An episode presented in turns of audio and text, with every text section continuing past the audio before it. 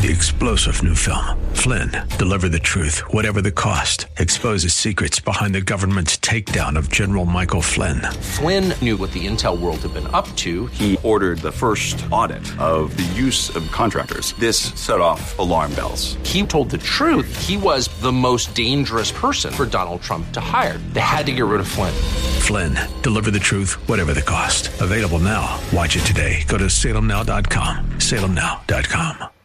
Today on Abounding Grace with Pastor Gary Wagner. God always brings healing to a person when he forgives them, and many times that healing is proof that a person has been forgiven. Also, the physical healing of this paralytic was a sign that God's kingdom had drawn near to bring complete healing to his created order.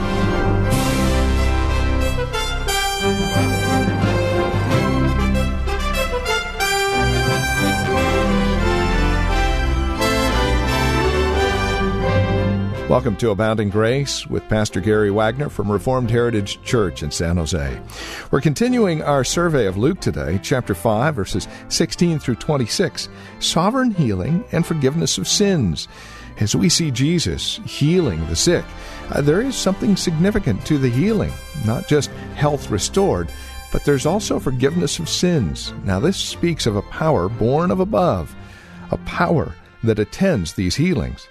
It's the significance of that that we're focusing on today. Please join us. Here's Pastor Gary Wagner with today's broadcast of Abounding Grace. So the Pharisees understood correctly that it would be blasphemy for a mere man claim the ability to forgive another man's sins. They said, "Who is this man who blasphemes against God?"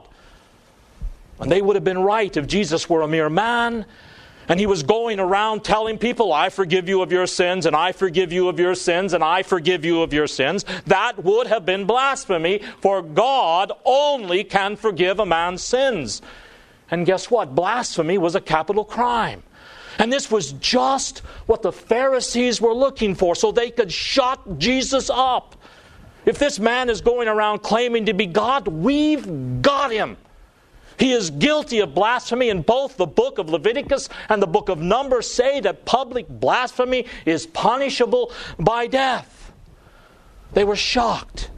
This man is committing a public blasphemy, is committing a crime. Now, why did they think all of this about Jesus?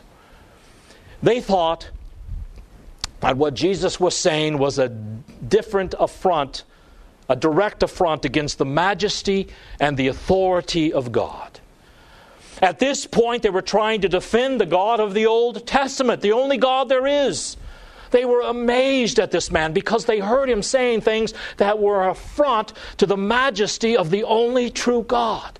How dare this man stand in the presence of God and make himself God's equal? Now, how in the world can anyone see the statement of Jesus, who is God incarnate, as a direct assault upon the character and the supremacy of God? Well, I'm sure you figured it out. It's very simple by refusing to recognize who Jesus claimed to be. If you refuse to recognize the deity of Christ, if you refuse to believe that He is God as He has professed to be, then you can be offended by everything that He does and as everything that He says, especially if you're like the Pharisees, a religious person who believes in God. You can be offended by it. You can think it is an affront to God's majesty, and he should be silenced and executed because of his audacity if you refuse to believe his claims. Now, beloved, when you recognize that, it will help you understand our critics today. You may say to yourself when you read internet diatribes and watch television programs that are against us, propaganda pieces saying we are a bunch of fire breathing, radical, extremist fanatics who, as the inventor of the internet, Al Gore, has said, are the biggest threat to the survival of humanity. That's us, beloved. They're not talking about some wild eyed, half crazy right winger, someone with a, a cache of weapons waiting for the right time to blow away the conspirators. They're talking about us. Now, why in the world would anyone think you or I are an arrogant extremist who is a threat to a free society? I don't know about you, But what have any of us ever done to make someone believe that about us? It is because they do not recognize the divine origin of the Bible as the Word of God for all people, in all nations, in all areas, governing all issues. And since they don't believe in the divine origin of the Bible or in the fact that Jesus Christ is God, they assume you're just making this stuff up. You just want to impose your own subjective opinions upon the rest of society, and you would love to take over the government and use the police and the army, if necessary, to make everyone else believe the way you believe. You arrogant people, you. That is why the world thinks that way about us, because they will not recognize the authority of the Word of God. But you see, since the Bible originates with God, we're not trying to impose anything we have thought up in our own subjectivity upon anyone. We are just trying to call the creatures of God back to the law of God so they can escape the judgment of God and be restored to the blessings of God. Now, there's nothing arrogant about that. There is nothing extreme about that. But it comes across as arrogant extremism if you refuse to recognize that the Bible is what it claims to be. And, beloved, that is why they did to Jesus what they did. I want you to notice the brilliant way Jesus refuted his enemies. Every time I read the story, I stand in amazement at the brilliance of our Lord. Notice the situation. He has seen the evil reasoning in the hearts of the Pharisees. And the Greek word for reasoning there is translated throughout the New Testament as evil reasoning. Not just your basic reasoning, but evil reasoning. He saw the reasoning in their hearts. He doesn't wait for them to express verbally what's in their mind. And he offends them even more by answering the questions that are just on the tip of their tongues before they could speak them. Don't you just hate it when you start to ask someone a question and they answer it before you get it out of your mouth? Well, Jesus did it on purpose because he knew they would hate it. He is setting these men up. Hey, I know what you're about to say. Let me tell you what you're thinking. I'll answer your question before you even ask it. And then he makes this irrefutable point. Now, listen, because this is the point of our entire text. If a person can truly forgive sins, he can also instantly and completely heal a paralytic. And if a person can heal a paralytic instantly and wholly, then he can really forgive sins because both are only things God can do. That is the argument that he's laying at these men's feet. You don't believe I can forgive this man's sins? Well, then, what if I heal him? Then would you believe it? Only God can instantaneously and completely heal this man. So Jesus is saying, if I can completely heal someone in the blink of an eye, in the power of God, then surely I can forgive him of his sins. And if I can do this, Mr. Pharisee, you are stuck.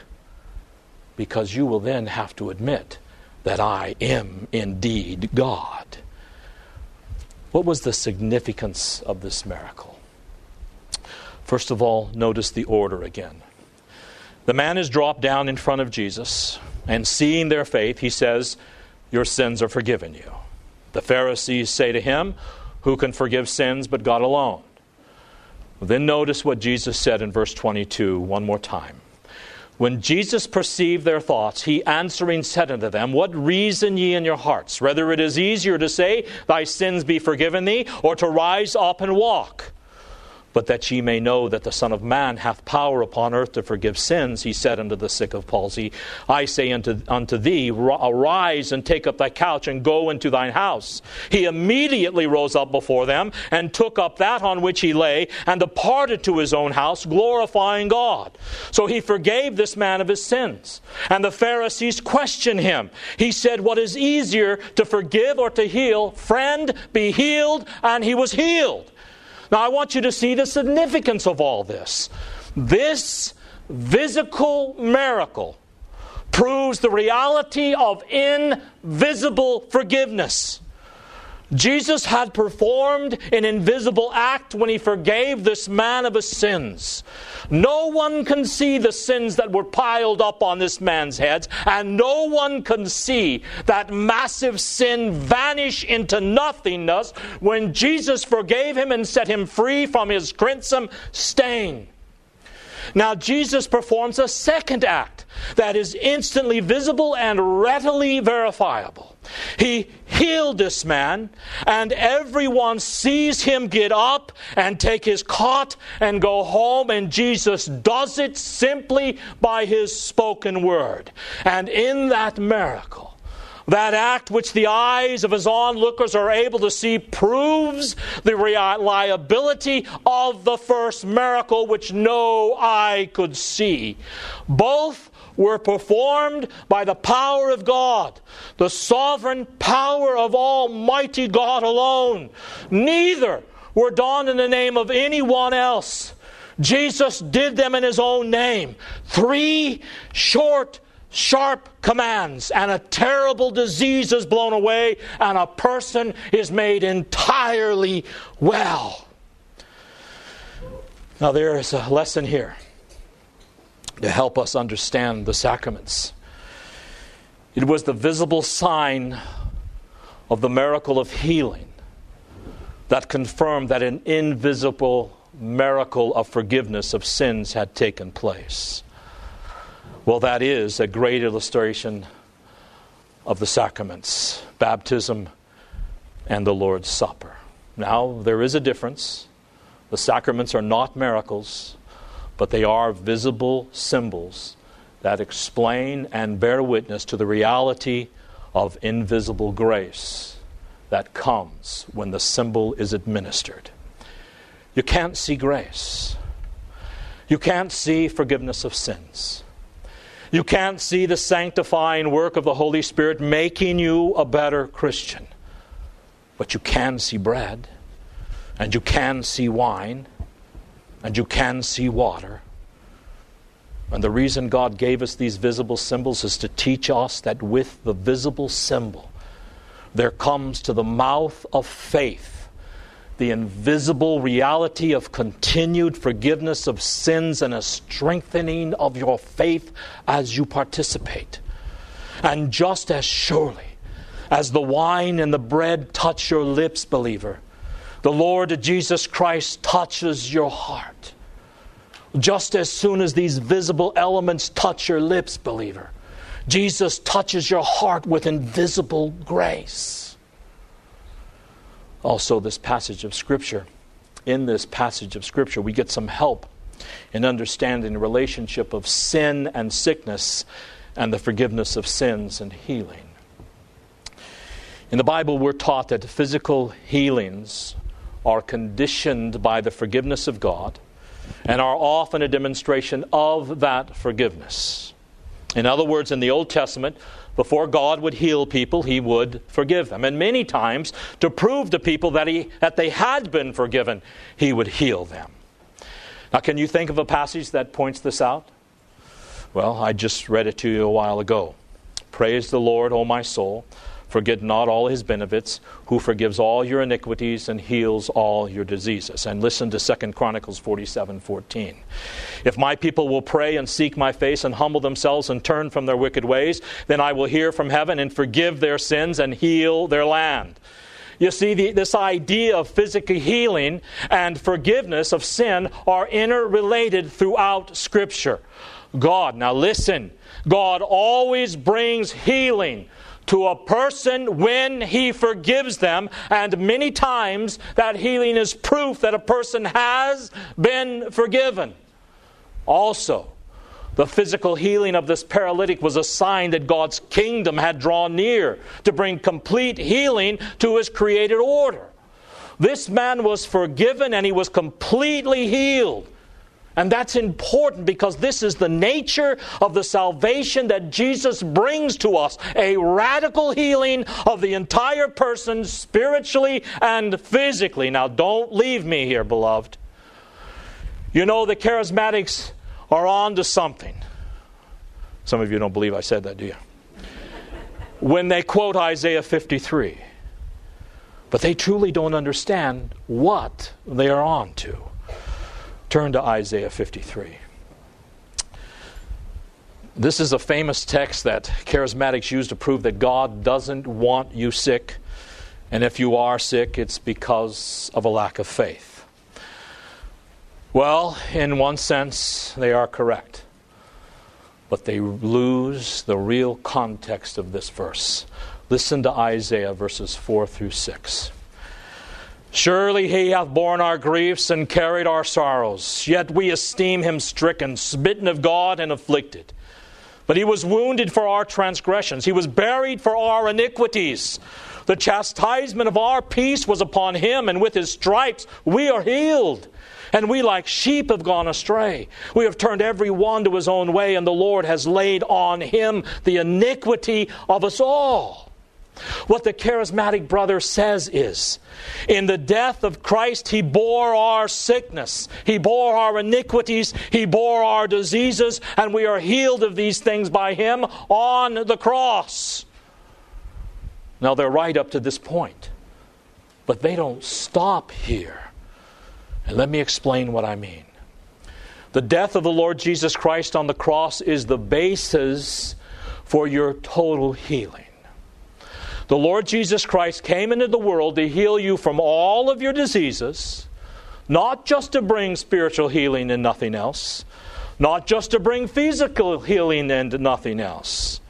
The Lord Jesus Christ came to earth to save you, and salvation means a radical, total healing of your entire person, physically, spiritually, emotionally, mentally, in every way possible. Now, what our charismatic brothers fail to understand is that this total healing that our Lord Jesus Christ came to bring, the basis of which was laid at his death, that we might be saved from all our diseases, comes in two phases. First, there is a spiritual healing, and then there is a physical healing. The first thing the Lord Jesus Christ did for the paralytic was to heal him spiritually, to forgive him of his sins. And then, after healing him spiritually, he healed him physically, instantaneously, completely, delivering him from his paralysis. In those two parts of this miracle, you see the two phases of your complete healing that was honestly won for you in the atoning death of the Lord Jesus Christ. In this life, comes a time when everyone for whom the Lord Jesus Christ died will experience forgiveness of sins, spiritual transformation, or a healing of their heart that was broken and perverted by sin. And then at the end of their lives, when the Lord Jesus Christ comes back again at the end of history, they will, shall experience total physical healing. That body that was racked with disease and fever and sin and eventually placed in the grave because of sickness will, with the coming of the Lord Jesus Christ, be saved from the dead in utter physical perfection, total physical healing. So that in heaven, where we will live throughout eternity, we will be a fully healed people we won't be just spirits floating around, but real people whose spirits were healed in the new birth in this life and whose bodies were healed at our resurrection. And there, with, the, with new spirits and new bodies, we will be a living people, totally healed, singing God's praises and serving Him throughout all eternity. The Lord Jesus Christ came to heal you of all your diseases. He came to bring total healing to everything about you that is sick. Now, there are times when God heals you of your diseases before you die. And, beloved, that's just extra grace. He doesn't always. But if He doesn't, just wait. Because He will at the second coming, at your resurrection. Oh, what a great God we worship. Just as the Lord completely healed the paralytic, He will do the same for everyone who believes in Him. Salvation is so big, beloved. He didn't come to just save your soul. But I'll tell you, if you are without the Lord Jesus Christ and you die in that condition, you will never be healed of anything. Every time anyone is spiritually healed, that is forgiven of their sins. Anytime anyone is ever physically healed of any disease or sickness, it is always, it is always because of the gracious movement of God into the sphere of decay and death. Sickness, disease, and death are the consequences of the sinful condition of all men. If we were not sinners, we'd never get sick and we'd never die. And then Dr. Benaldi and Joe Loomis would have to find other jobs. And I don't think they'd mind. You would never be sad. You'd never be depressed if you weren't a sinner. Therefore, when you were saved from spiritual death, and when you will be saved from physical death in the presence of God, it is because the Lord Jesus Christ has driven back death he has won the victory over it in his death and resurrection. This story of the paralytic tells us that there is only one way to complete and eternal health. Health food and exercise can't do it for you, beloved. But boy, are health clubs and health food stores making a fortune on people trying to fight the effects of sin. Trust me, I do walk. I take vitamins. I take other medication, medications, and I am still dying and I still get sick. The only way to complete and eternal health is faith alone in the Lord Jesus Christ. Now, we have a health plan for all eternity, as well as a solid economic plan and a sound foreign policy and the best system of justice and even parenting that you will ever find. And it's all found right here in the Lord's Word. Are you telling people about it? The Lord Jesus Christ died and was raised from the grave to bring you total and complete health so that you might have the desire the ability and the spiritual vitality tell others of his blueprint for health in all areas of earthly lives for his glory. And if this is not the total focus of all that you do, you must question your spiritual health. Amen. Let us pray. Our Father, we praise you for this glorious and wonderful message. We thank you for its liberating effects, its encouraging effects, its soul transforming effects. We thank you, Father, for the way it feeds our faith and stirs us up to praise and magnify your matchless name. May we never never fear telling others of the healing effect of your gospel. For Jesus' sake we pray. Amen. And that'll bring us to the end of our time today here on Abounding Grace with our teacher and pastor Gary Wagner from Reformed Heritage Church in San Jose. Thank you for joining us today. It's our hope and prayer that we've been able to encourage you in Christ and stimulate your walk in Him. To address questions, comments, prayer requests, or concerns, please call or write to us. We'd love to talk with you. 408 866 5607 is our phone number 408 866 5607. You're also welcome to visit our website. Drop us an email when you do, reformedheritage.org. Real simple, reformedheritage.org. A lot of information there about who we are.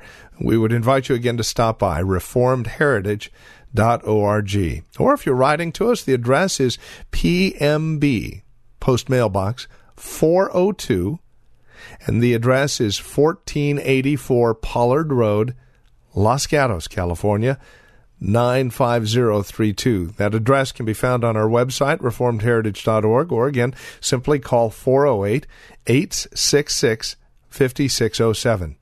Copies of today's program are just $5. Mention today's date and we'll get a CD out to you. And please remember that we are listener supported which means when you link arms with us financially, we're able to continue the ministry here on this station. It's a great way to study God's Word together, isn't it? And we'd love to continue to do so. Would you prayerfully consider how God might be leading you to partner with us? We'd love to hear from you. Again, won't you call 408 866 5607 or reformedheritage.org. Sunday services, by the way, if you'd like to join us, are 2 in the afternoon. We're located at Lone Hill Church, 5055 Lone Hill Road in Los Gatos. Directions can be found at our website, reformedheritage.org. Again, Sunday services are at 2 p.m.